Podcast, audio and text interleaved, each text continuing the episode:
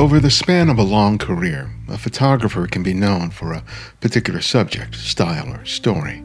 It's the kind of association that when you see or hear about it, you immediately connect it with a particular name.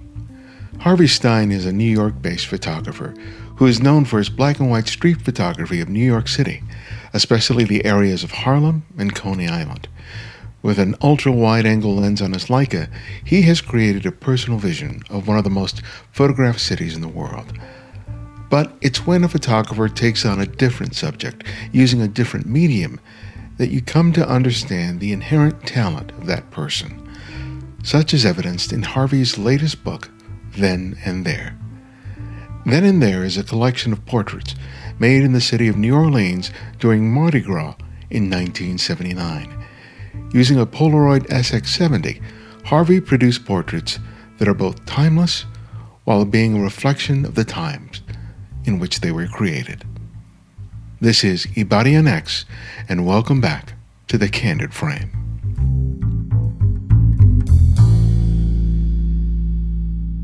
But it's great to see you again and, and to, to talk to you about the book. Yes. So you have some questions, or do I? Oh yeah, absolutely. You have the book. You looked at it. Oh yeah, it's uh, right here. Great, great. Yeah, I've really enjoyed going through it, and uh, it's a kind of a departure from what I'm used to seeing when I look at your work. Well, absolutely. We could talk about that, I guess, if you. Yeah, because these images were, were made back in the, in the late 70s. It's part of the yeah. title originally I thought it was 1981 or 82, and I had to research it. So I went to the Mardi Gras for a couple of years, and uh, at that time, mid 70s to the late 70s, early 80s, I did have a. I had several Polaroid SX70 cameras. Yes, uh, they were they were very popular. Well, they came out, I think, in 72, 73 and then Lucas Samaras, who I'm a big fan of anyway, his art, uh, started shooting with a Polaroid SX70, and he he began to manip. He found a way to manipulate the the, the, the prints that came out after yeah. about a minute. He would take a stylus or a pen that didn't write anymore and move the emulsion around. The emulsion at that time was very soft, and for about a, uh, uh, 24 hours after the photograph was taken, you could pretty easily squish around the the emulsion and change the look of the photograph. And he was an artist and, and a kind of a and very creative and a master at it. So he was very influential in publicizing the uh, camera and having serious photographers regard it as maybe something they should look at. So I bought one and I, I, I played around with the emulsion many times. And I guess I decided to take it down to the Mardi Gras with me. Uh, my major reason for going was to photograph the Mardi Gras with my Leicas. I had I had two M4s at the time, and I still do. When Twilight came, I had probably I was shooting at 100 ISO. It was getting dark, and I used I took out the Polaroid, put the uh, Leicas away, and started shooting with a flash bar on the top of the camera. It took a flash bar with five sh- with five flash cubes on it, and started shooting five or ten, maybe you could reverse it, uh, and started shooting at twilight always interested in photographing people. And so I was fascinated by the faces that these people would put on themselves, whether by painting them or using masks or a combination. And everyone was very approachable. And I started at, at, in the evenings using the Polaroid with the flash. And I shot probably 60, 70, 80 photographs. It wasn't my main thing. And I came home and looked at them and blah, blah, blah. I mean, I didn't, I didn't do anything with them, put them in a box, a Polaroid box that the film came in and put them aside. I knew I had them and I kind of knew where they were. And I met Andrew Fedynak. I don't, do you know Andrew? Have you ever met No, I've not met him. Okay. So I, I this is a long, not a long, shouldn't be a long story. Um, I met him at AIPAD at, I think it was the pier in New York. It was a photo, uh, not Photo Fest. it, was, it was Photo. Photoville? No, it was, it happens every April. It, this year, uh, it's photo, uh, I'll get it for you. It was photo, it was photo Paris Photo New York. So oh, I met him at this big, uh, uh, foot photography event and gathering where they have a lot of merchandise and selling equipment and doing um, doing presentations to sell product. And they have they have for the last few years at the pier. It's at the pier on the Hudson River, and they have a section, small section of book publishers there uh, as a sort of a small wing of, of this event. And there's tables and book presentations. So a lot of the publishers are there selling their books. And I came to a table where I'm looking at a lot of tables and looking at books, and I'm buying a few books. And so I stopped at Zatara Press's table. This is Andrew Fedynak, F A F E D Y N A K. And still, I'm not to this day, I, I don't know how to pronounce it quite right. So he's sitting there, and I introduced myself. He knew me, he knew of me. He went to ICP, where I teach, through the, the graduate program. I'd never met him there or knew him, but uh, we talked. And he asked me, Do you have anything salted away that would be surprising uh, for people to know that you did it, given that I'm pretty well known as a street photographer and a black mm-hmm. and white photographer. And I, at that point, I had done seven books, and I was, uh, I guess, my Mexico book came out that fall, so that was the eighth book. And I said, "Yeah, I, I, I do. I have, you know, I have a lot of Polaroids that I've never shown, color, SX70, and in particular, I have a series of faces close up, shot at twilight with a flash. You know, I've never shown it and it's put away, and I guess I could find it. So Andrew said, Yeah, I'd like to see it. He's located in Richmond, Virginia. Maybe a month or two later, this is April 19, um, 2018. So maybe in May or June, he came up to my apartment, my my so-called studio, really my office. And I showed him the work. We spent a couple hours discussing it, and he said, I'd like to publish it. So to me, I didn't see it as a book. I didn't regard it necessarily as a book. He, uh, Zatara Press is a small press. They do limited editions. He's been in business since 2014, and he's done about this, I think, is his 13th book, Lucky 13. And I wasn't aware of him. And I'm not aware, and I wasn't aware really of the small press publishing market. So I educated myself a little. I liked him. And we signed a contract. And a year and a half later, we had the book ready to show at the same event two years later, 2020, uh, on April 1st but of course it was canceled. I had a talk lined up and a book signing lined up. It was canceled. Yeah. So we said, this is not a good time to put out the book. Let's wait till the fall.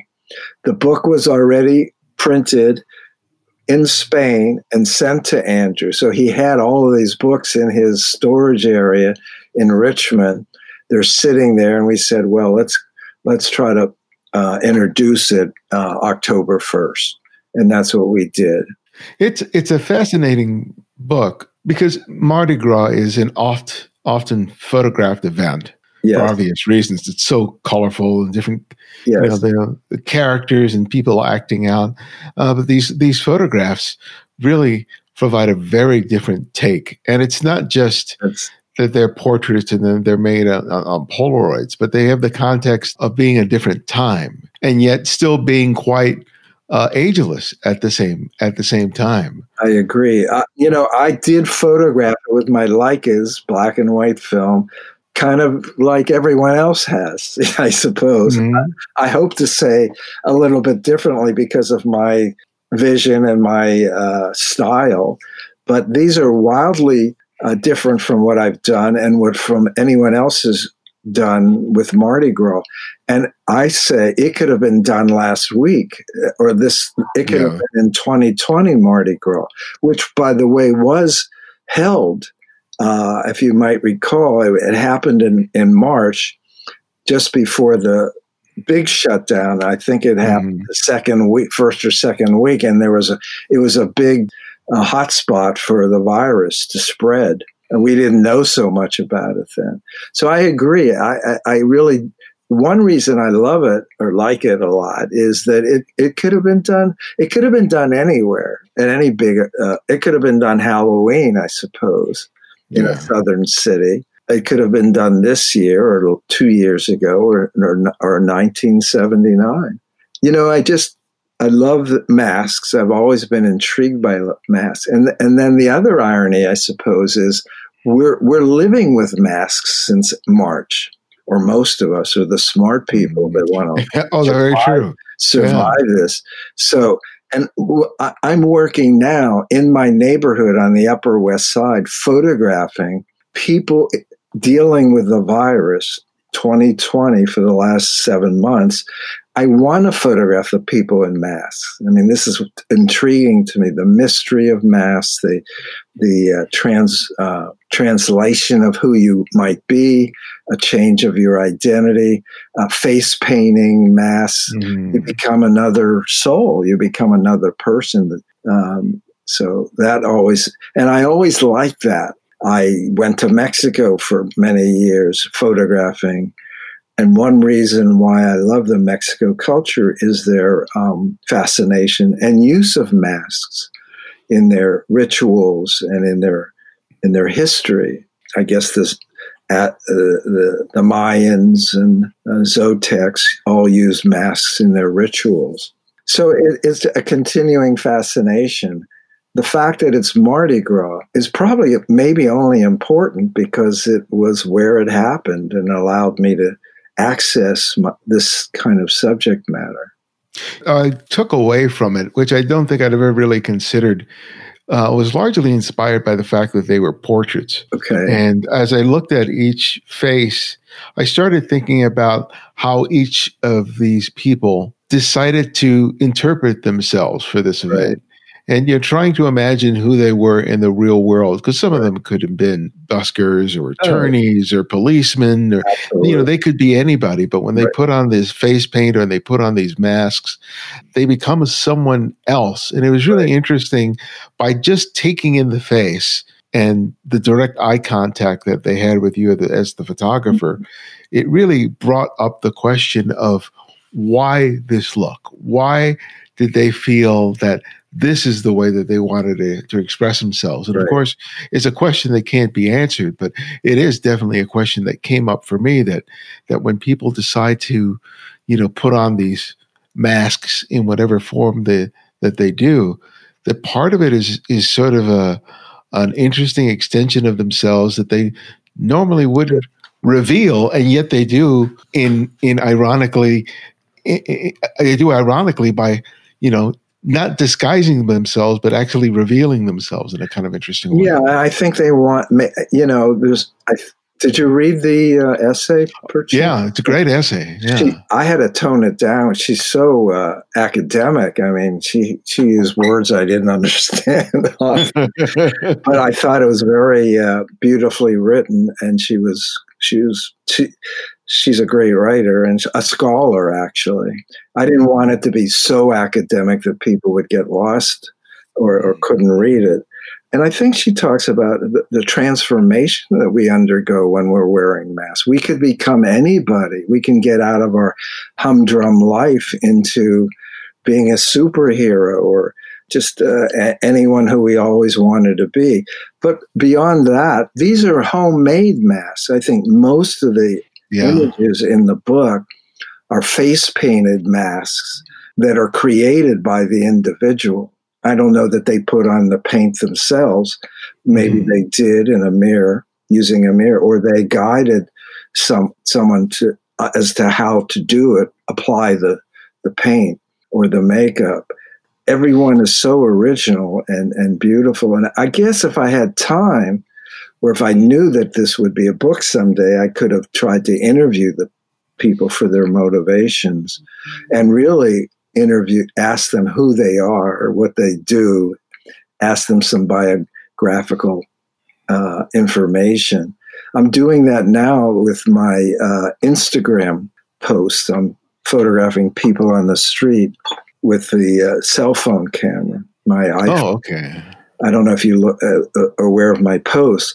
And I'm writing stories about each person and I'm staying with them for five or 10 minutes to try to get some information and then writing stories. So I've always been intrigued by, by us, by people. I'm, I've always considered myself a people photographer, a person photographer. And I always want to get close. I'm using with my film cameras 80% of the time a, a 21 millimeter lens. Yeah, yeah. And I'm getting close. Now, that's a particular difficulty now with uh, the virus. I kind of violate that a little bit, but I am trying to stay a little bit further away. Um, so for me, using the SX70 and focusing it close and getting close was really an extension of what I've always wanted to do. Even in 1979, I was doing it. I started photographing in 1970, 1971. Even that early in my career, six, seven, eight years into it, I, I, I am drawn to people, and I guess I know what I want. It's straightforward, eye contact, one on one, usually, and that's how I I often shoot uh, with film and getting close and wide angle. I think the, the lens on the SX70 is a 40 millimeter or 38. I think 40, you're right. Mm-hmm. As I recall, I'm dragging that up. And I'm always curious about people and who they are and what they do and why are they why are they painting themselves this way? And did they do that last year and are they going to do it next year? Is this a constant disguise? Or you know mask? And do they even consider it masks? Maybe it's a joy it's just a celebration and a performance. Maybe some of these people are actors or uh, would be actors or want to actively display themselves. We we're a society of performers i think uh, uh, many. Oh, most definitely. On yeah. the streets. And particularly now with the iphone with all the selfies that people are doing I mean, Susan Sontag said it correctly in the 70s in her book on photography that the, the trouble, one trouble that she saw with photography was that we go to the Eiffel Tower and photograph ourselves in front of it and don't regard the tower or or consider what it really is or what it's about. Or we go to a, a tourist site, the Grand Canyon or wherever, and, and solely for a picture of ourselves in front of the place and saying we were there. And now yeah. the selfie indulges all of us in doing or encourages all of us doing it so because it's so damn easy to do. When when you approach people now and you're using your cell phone as opposed to the yeah. SX70 that you did back in the in the 70s and early 80s. Right. Do you see that people are responding to you as a photographer differently as a result of what you just talked about in terms of this sort of selfie culture. Do you see a difference? You know, I'm never refused when I ask to photograph someone with a cell phone. I am refused when I, I ask them to to f- be photographed with either my Leica or or I have a, a 5D Mark II Canon camera, which is a big monster. Mm-hmm. Uh, people are used to cell phones. They have one. They photograph with it. They photograph themselves with it. I'm sure, and I thinking about it, I've never ever maybe once or twice been refused, but I'm often refused with a, a regular camera. And as small as the Leica M4s or M6s are, I'm still refused with that also. So, yeah, that is interesting. And the connection between the iPhone and the SX70, another connection that I see is that they're both instant. So with the um, Polaroid, it, it did take about a minute to process once once it was the the print was spit out of the camera. It's not hundred percent instant. And I would stand there with the, the person I photographed and we'd look at it. And I would say, Do you like it? Or can I do it again with a little difference? And as I recall, most people said yes. And I would, I would be happy to photograph a second shot and give it to them. Mm-hmm. Although it did t- slow me down. It, to me, it was a slow camera, but it was immediate. I mean, it would, you could see it. The same thing with the uh, iPhone you can shoot and show them on the iPhone. And I guess with the digital camera, you can also do that and show uh, from the back of the camera. But the iPhone, my, my iPhone image is much larger than the image on the back of my uh, 5D uh, digital camera. So I can share it with them and we could work to make even a better photograph if they're willing. I don't do that a lot, but that can happen. And I've done it somewhat. Yeah, and it seems like that's you know, I was wondering about how the the type of camera you use inevitably changes the way you photograph you see a scene and engage with your subject. Right. And by using either your, your, your cell phone or the SX70, it really provides for a level of engagement that you normally might not have when you're using the Leica on that wide angle lens. Right. I'm not real interested in sharing my work with people as I'm shooting. Uh, it slows me down. I want to move on. But sometimes the interaction is nice and fun. And it allows me on the iPhone in particular, it allows me to say, I could send you a picture. Give me your email and I'll mm-hmm. send you a mm-hmm. picture. And I do it a lot. I never would do that with the Leica. I mean, I, I might be two years behind in developing the film. I, mean, I wouldn't know. I wouldn't know who these, these, people are anymore. You know, or I'd take down their address. I'd have to mail them a print.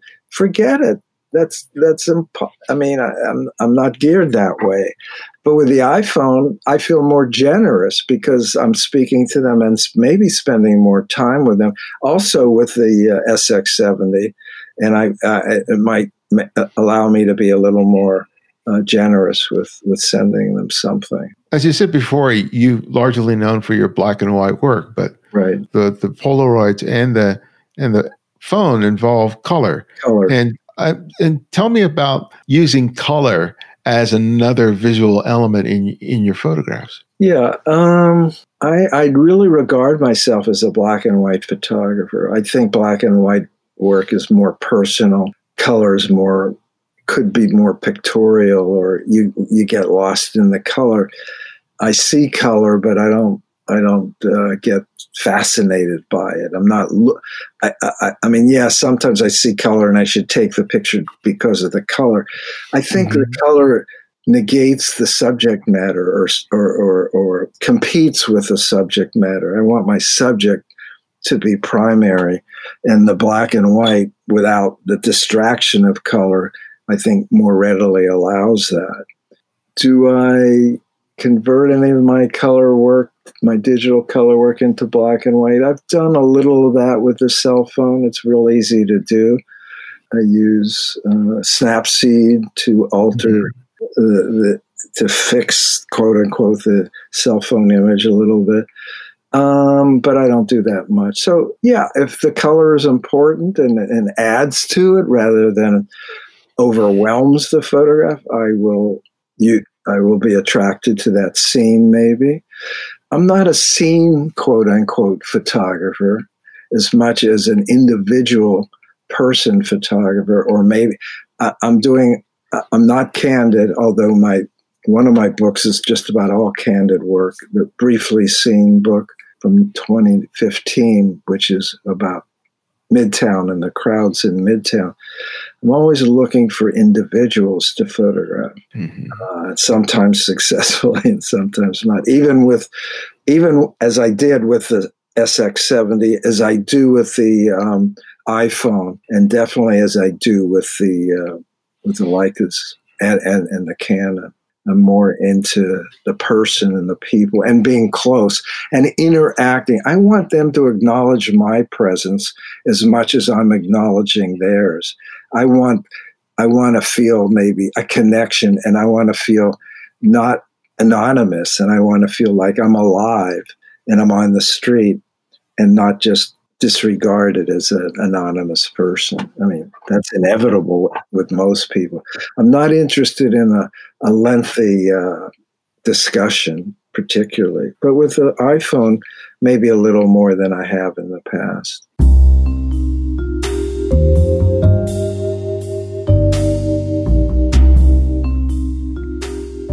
Thank you so much to the many people who have reached out recently to demonstrate their support of the show. I know it's a difficult time for many, especially having to celebrate the holiday season in the midst of a pandemic. That's why it means so much to me that you've chosen to support the show through our Patreon effort. And if you've been thinking about it but just haven't gotten around to it, today would be a great day to start. Your contribution goes a long way in helping us to meet the cost of production and makes this show that much easier to create each week. You can do that by contributing $5, $10, $20 or more a month by visiting patreon.com forward slash the candid frame. Just $5 a month will make a huge difference for us. Thank you as always for your support.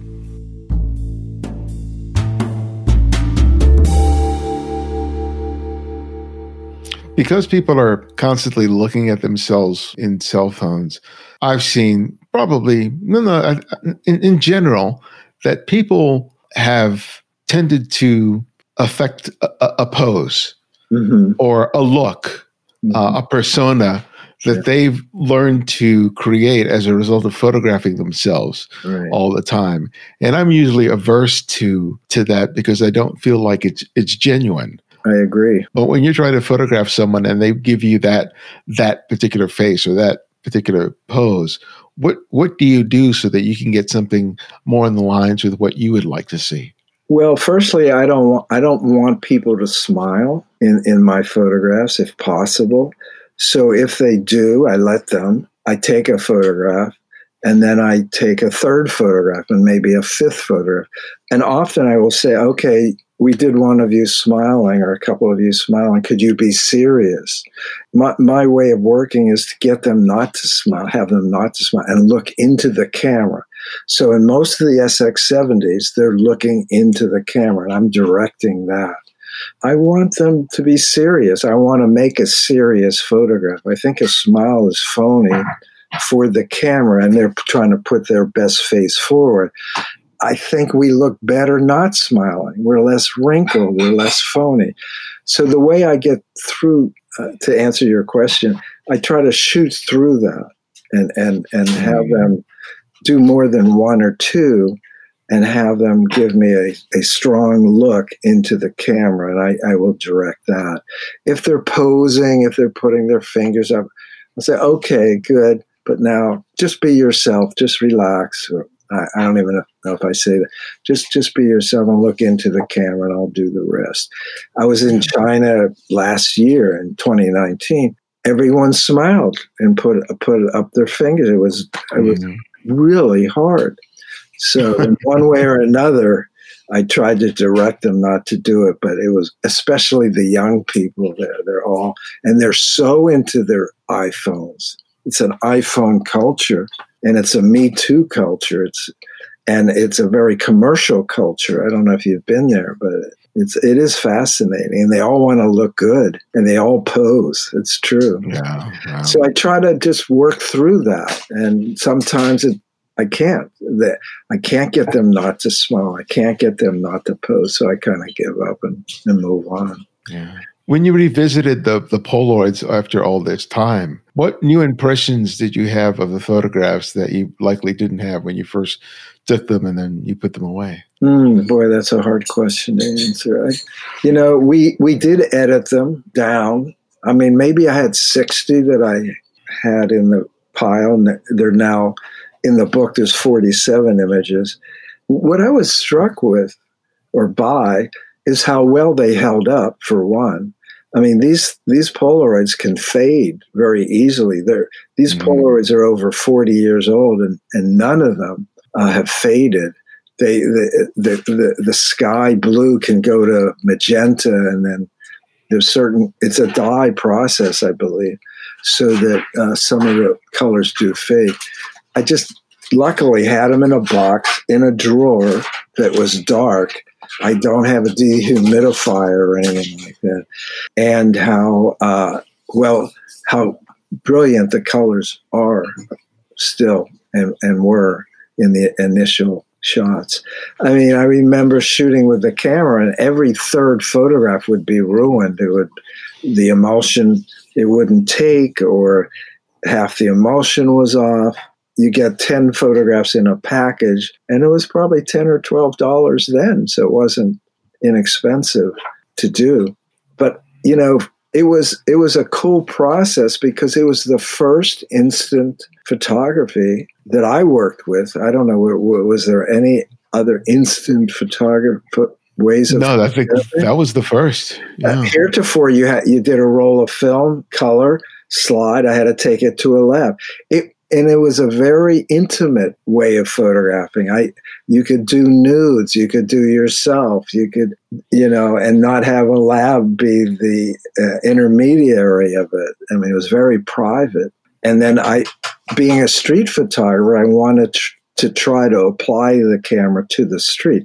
It was bulky and hard to frame. The the um, viewfinder it was a little odd and uh, a little unwieldy and it's clunky, but I worked with it enough to manage to uh, work, I think, well with it.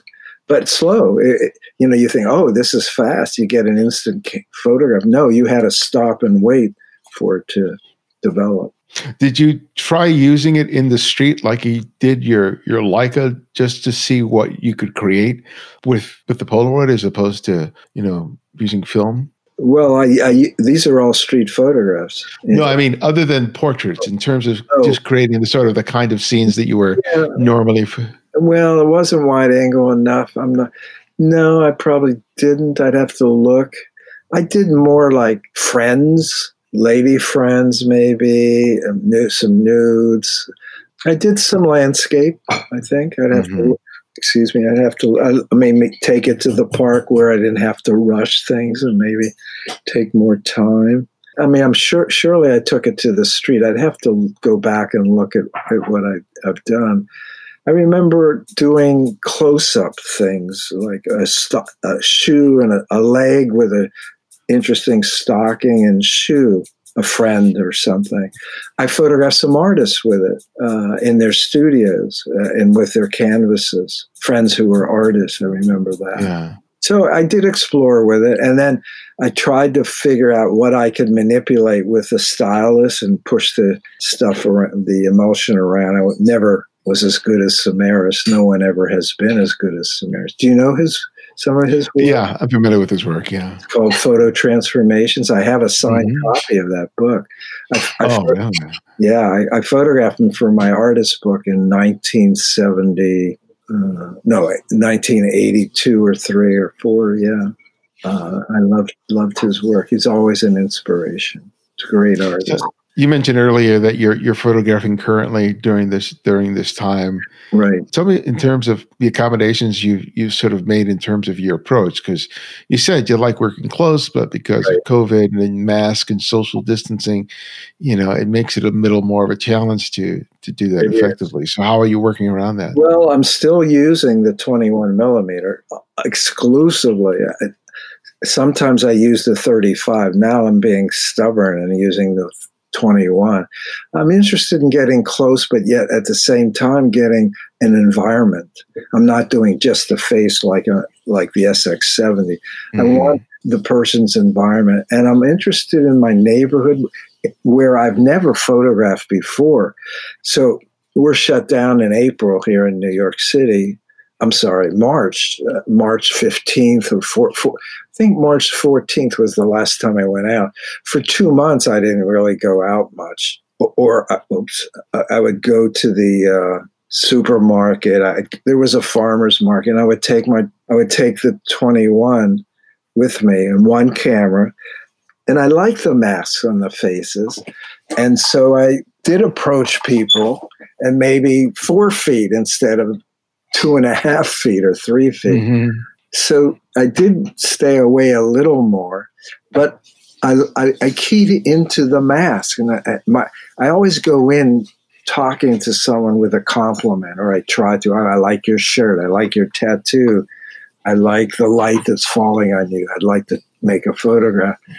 I would mention the mask and say, "Wow, I like your mask. Where where'd you get that? I want to get one." Or you have a, a, a plastic face covering. I want to get one. Yeah. Uh-huh. You know, and so start a conversation and then oh i'd like to photograph it and make that the thing and it's not them it's about the mask and so i get them and the mask and the and the, and and where they're located uh, hopefully the light and the environment is of interest to me sometimes i don't speak to the person and just shoot and go up to them and shoot and then speak.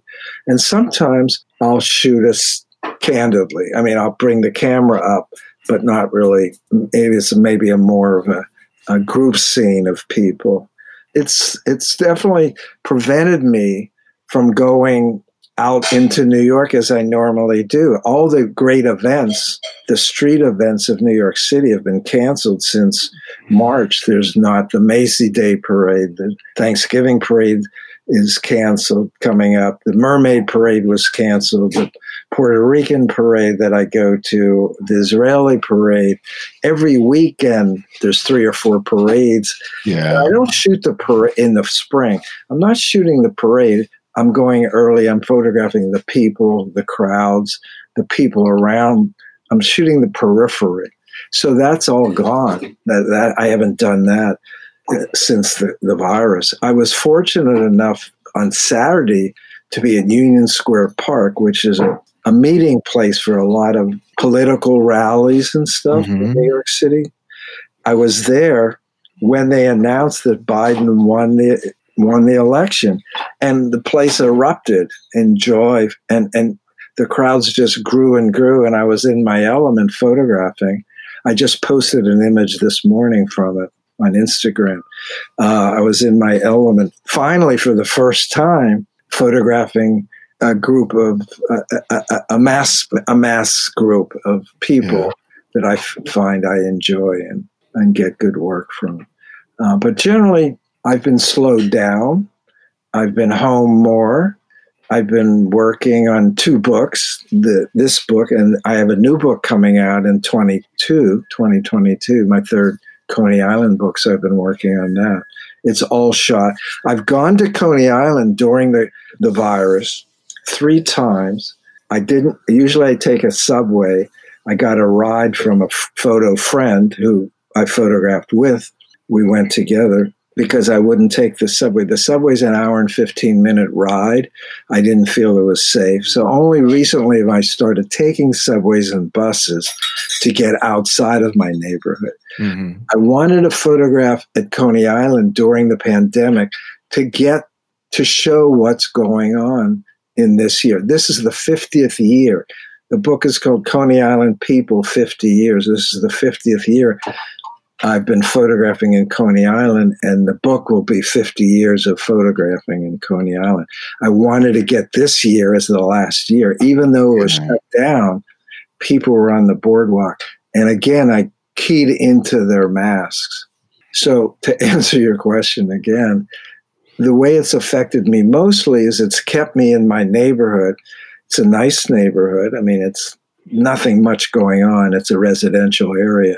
But there's two parks. There's Central Park on the Upper West Side. My neighborhood is the Upper West Side, and Riverside Park, which I'm a block away from. So I've shot in, people in the park and on Broadway and on the side streets, and I'm getting images that I really like. So we'll see what happens with that. I might already have 40 images that I like.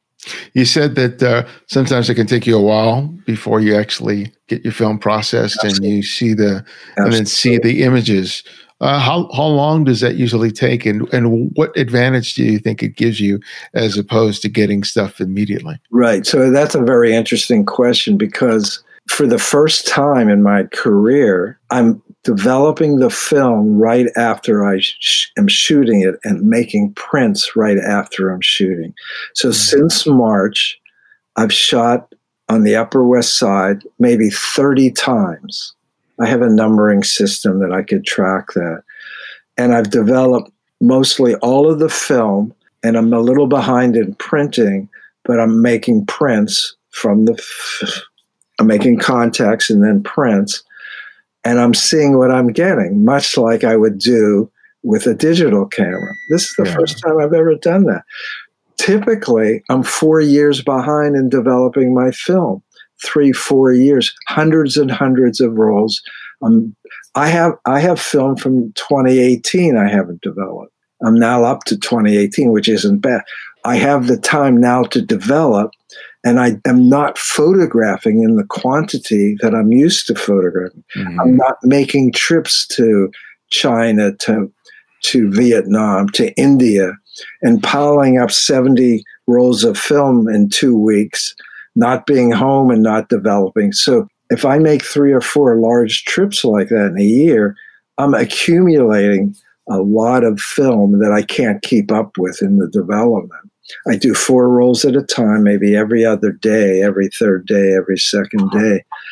Uh, and it's boring as hell. Now I have the time to catch up with my work.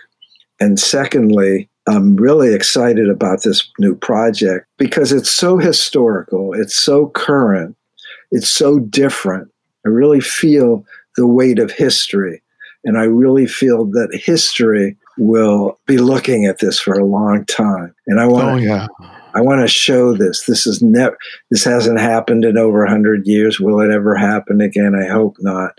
This pandemic. And layered on that is Trump and the way he has transformed our society and added to our anxiety and and and and and um, and the life that we're leaving. We're all anxious, and I, I want to pick up on that. I've done a few small demonstrations in my neighborhood, local demonstrations, save the post office demonstration, an anti-Trump demonstration, maybe a hundred people. It's very sweet, but but neighborhoody in the past, I liked having time intercede between when I shot and when I made prints, like three or four years later, because I could be more objective in a way. Right. My great hero doing this is a Winogrand who died, what, 1984 or 87? And he left 2,500 rolls of film undeveloped, 90,000 frames or so undeveloped, or if developed, not contact sheeted. And I always like that. So I could be more objective being two or three or four years separated from when I photographed it. Did I like that? No. Did I do it consciously? No, I didn't plan on doing it. I just did I just couldn't keep up with it. And I developed my own film to this day. I have my own darkroom. I don't want anyone to make my prints and I don't want anyone certainly to develop my film because they're not going to do it the way I do it. Not that I do it perfectly, but I have a consistent way of doing it. So, and it seems to work out all right. So, so it's a good question because indeed, this is the first time I have really kept up with any black and white project. My book on Mexico, which we talked about two years ago, I shot it from 1993 to 2010. The book came out in mm-hmm. 2018. Why so long? Because I didn't have the work. I didn't have it all developed until probably 2013 or 14, and then finding a publisher and all that. I met Andrew in 2018. It took us two years to get this book together, the, the SX70 book. And yeah. you'll note he designed the book. The, the front cover and the back cover photographs are hand tipped in. It's yeah, yeah, I noticed that. Uh-huh. Hand. The proportions of the book are in relationship or in a ratio of the size of the actual Polaroid. The colors on the, the front co- photograph, the, the, the cover photograph, are the of the man's shirt in the photograph are the colors of uh, Mardi Gras, and he uses those colors on the back cover with the stripes on the back cover. He's very fastidious. He's uh, he's a terrific designer, and I let him have sway. Uh, we sequence we sequence the photographs together. I mean, the process of making this book for me was fascinating, and I was very involved in it. And we did it via Zoom, but elbow to elbow, really. Yeah. And, yeah it's, it's, what's one of the things I like about the book is the uh, attention to those slight details. Attention it really makes it a lovely, yeah. That no one else cares about. All the dimensions, all the sizes, all, I mean, no one would notice. Not many people would notice, but to him, it was really important. And I appreciate it. It didn't speed things up any. Uh, we had some issues with the publisher. I'm sorry, the printer, to get the gold leaf right and to layer mm-hmm. it, lay that lay it on. I think some of that was done by hand on the, on the cover and the back cover. You know, and it's a small book, and I and I'm saying, is this worth forty dollars? Even it's 88 pages. It's small. I think I'm liking it more and more. I mean, it's so different. I, I'm having trouble coming to terms with it in a way, but I'm I'm growing to really appreciate all that's in the book. So yeah. Well, my last question that I ask yeah. each guest is I ask them to recommend another photographer for our listeners to discover and explore on their own. It can be anybody. Okay. Um, someone you've long admired or someone you've recently discovered. So who would that who would that be and why? I have someone that you definitely should interview if you haven't already. I'm surprised I haven't told you about her. Her name is Margarita Mavromichalis. It's a mouthful, Margarita. Mm-hmm. She's a, a very fascinating person, fascinating photographer. She is from Greece she's never lived in one place more than four years mm-hmm. from birth to, to now. She's moved every four years. Uh, she's photographed from 1911 till now. She's won almost every prize in Europe. She just moved from London to back to Athens. She lives in Greece, and I think you should interview her. She's the best photographer I know. I mean, she's incredible. She's she's in isolation. She's been quarantined in London, self quarantine, um, and now just moved. And she created a quarantine body of work, self portraiture body of work. Oh, really? Okay. Quarantine.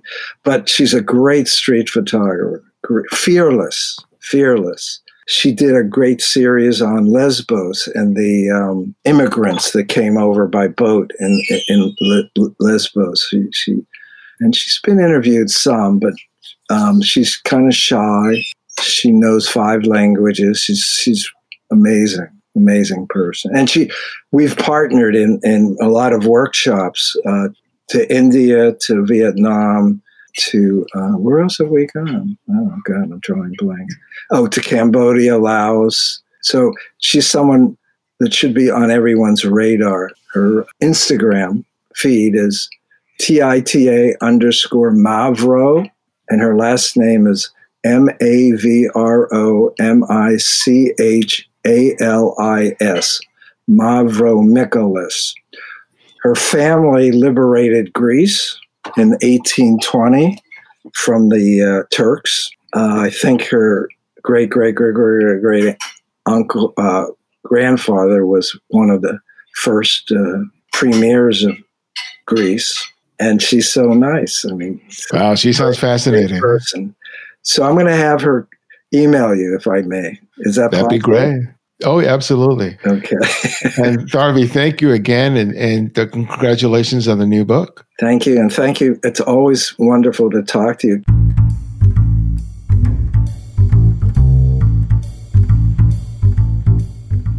Thanks to Harvey for joining us. Find out more about Harvey and his work by visiting harveysteinphoto.com. And this year, I'll be involved with Photo NOLA, which is an annual celebration of photography in New Orleans produced by the New Orleans Photo Alliance in partnership with museums, galleries, and alternative venues citywide. The 15th annual Photo NOLA Festival is going to look a little different this year with a hybrid of online and physical elements. It will take place from December 9th through 12th with a broad range of photography exhibitions on display both virtually and socially distanced throughout the winter season. The lineup includes virtual portfolio reviews, workshops, lectures, and more. Many events are free and open to the public, and I'll be conducting an online workshop myself, and you can find out more about it by visiting photonola.org or check out the link in the show notes. If you're a devoted listener and subscribe to the show, write us a review on whatever service you listen to podcasts. Those reviews allow us to grow. You can subscribe to our YouTube channel and our mailing list. On the YouTube channel, I offer critiques on images submitted by TCF listeners like you, while the mailing list keeps you updated with all TCF events, including workshops and more. Sign up today. And remember, you can support the show by contributing to our Patreon effort or make a one time or recurring donation via PayPal. Thanks to Christy Hyam, Larry Gason, Dirk Benkert, Jane Duckett, Jeff Larison, Ruth Steinberg, Judy Rook, and Diane Wurr for their recent contributions. We also provide a series of ebooks on photography available for purchase on our website. It's my way of sharing my experience and knowledge and another way for you to support the show. And if you find you can't find every episode of the show, download the Candid Frame app, which is available for both Apple iOS and Android. And because of your generosity, it's free to download and use. No additional purchases are required. The Candid Frame's audio engineer is Martin Taylor, who you can find at theothermartintaylor.com. The show's senior producer is Cynthia Parker. And our music is from Kevin MacLeod, whose royalty free music can be found at incompetech.com. And this is Ibarionex, and this is The Candid Frame.